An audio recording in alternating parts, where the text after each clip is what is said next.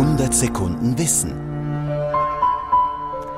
Ja, Plexiglas ist ein Wunderstoff und einer seiner Väter war der schiere Zufall. Thomas Weibel.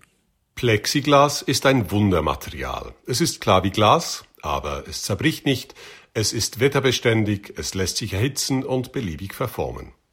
Gebogene Frontscheiben für die stromlinienförmigen Autos der 30er Jahre, verglaste Balkone, extravagante Deckenlampen, Leuchtreklamen und durchsichtige Hauben für Musikautomaten in den 50ern, Uhrgläser, Geschirr, transparente Plattenspielerhauben und ganze Stadiondächer in den 60ern. Die Liste lässt sich beliebig fortsetzen.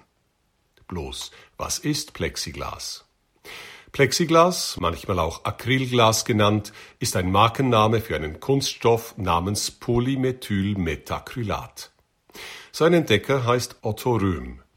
Röhm war ein Apotheker, der davon träumte, Acrylkautschuk, eine Art künstlichen Gummi herzustellen, was ihm indessen nie gelang. Allerdings hatte ihn seine jahrzehntelange Gummiarbeit, wie er es nannte, zu einem erfolgreichen Chemieunternehmer gemacht.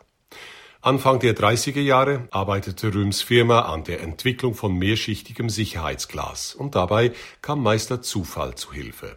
Eines Abends ließ ein Forscher im Labor in Darmstadt eine Flasche mit empfindlichen Chemikalien am Fenster stehen. Als am nächsten Tag die Sonne aufging, ließ eine heftige chemische Reaktion die Flasche zersplittern. Zurück blieb ein Block aus festem, durchsichtigem Kunststoff.